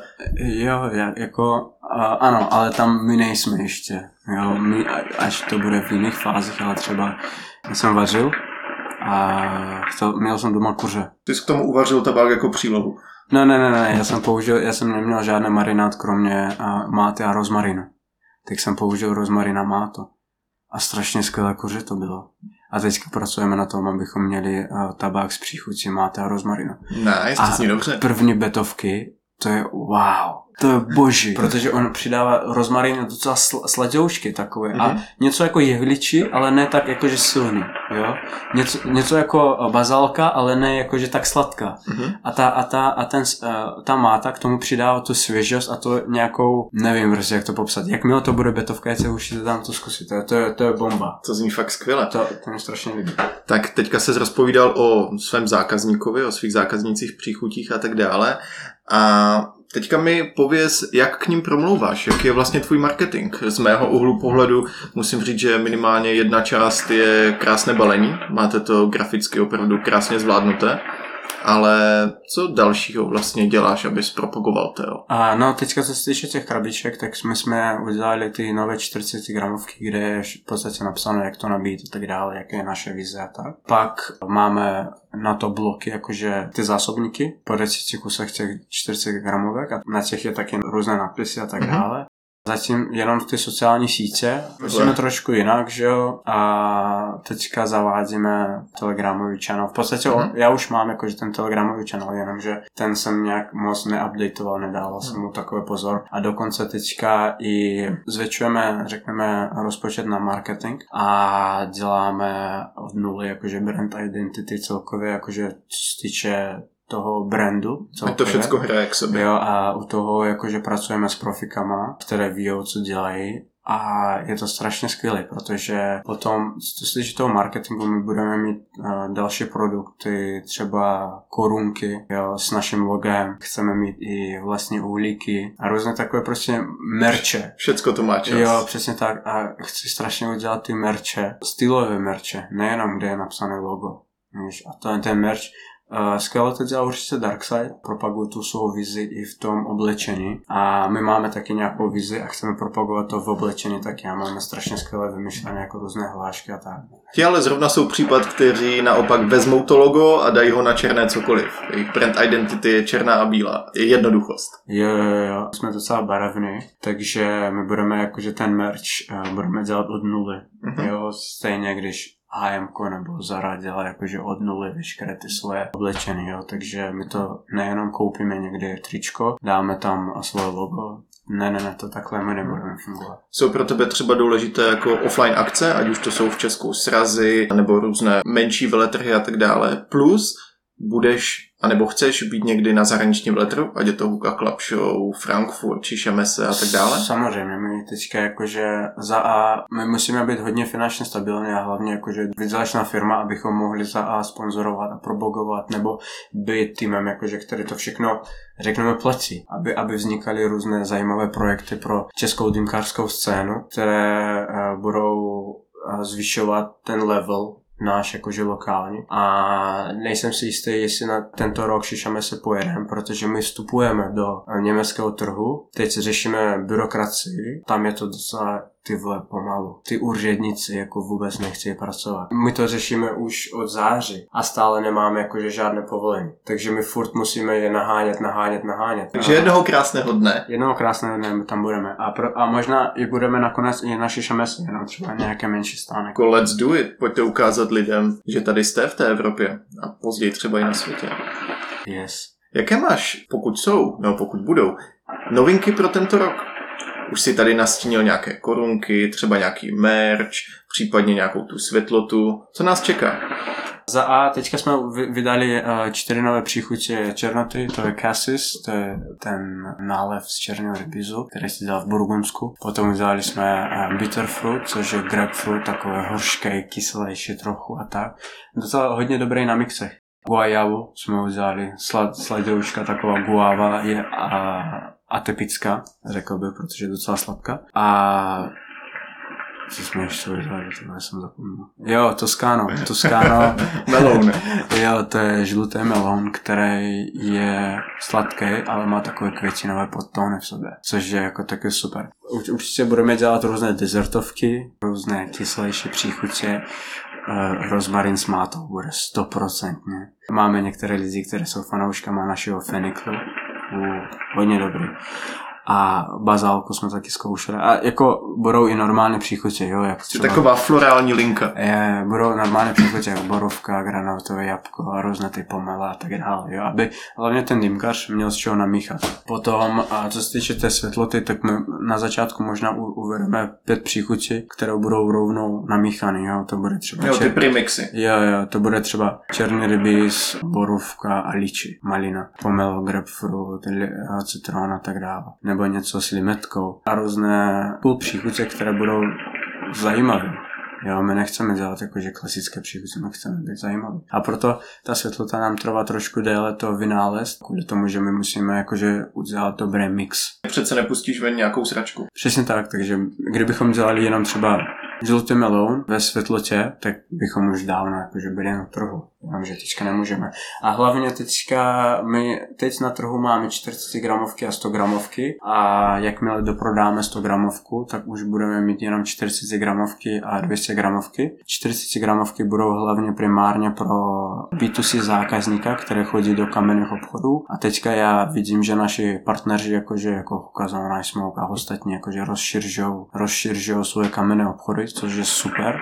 Oni jsou víc dostupnější a vzdělávají ty ty zákazníky. zákazníky i za nás, protože prostě ty vole, v dnešní době za 2000 koupíš jakože docela dobrou dýmku. Zajdeš do obchodáku nebo zajdeš do kamenného obchodu a prostě máš to, ten člověk ti ukáže si to a prostě řekne, jaké to je. Předtím ty jsi jakože chodil, řekněme, do nějakých arabských shopů, vyložené na nějaké Mosas, anebo v, na webu přes e-shop, ty jsi jakože kouknul na ty, na ty, na ty fotky, že jo, na e-shopech, ale ty jsi ne, neviděl to před sebou. Takže ten trh jakože docela skvělý. Jenom tě tady k tomu lehce zastavím. Pamatuju si, že část lidí nesla docela nelibě, když Resolution zrušil stovky u elementů. A já si myslím, že ta stovka je taky docela gramáž, která má místo na trhu. Na druhou stranu nevidím do obchodních čísel, jak Resolutionu, tak tvých, takže asi to má nějaké opodstatnění, je. že to rušíš. No, 200 gramovky, oni budou pro dýmkaře, primárně pro dýmka, dýmkární, čajovny a tak dále. A co se týče 100 gramovek, tak my jsme podnikatelé, že jo? Tak v podstatě na tu krabičku 100 gramovou my utrácíme docela dost pracovní síly, abychom to zabalili, abychom to správně udělali. A stejný čas nebo míň zabere 200 gramovka. A pro nás z finančních důvodů je lepší jakože prodávat tu 200 gramovku.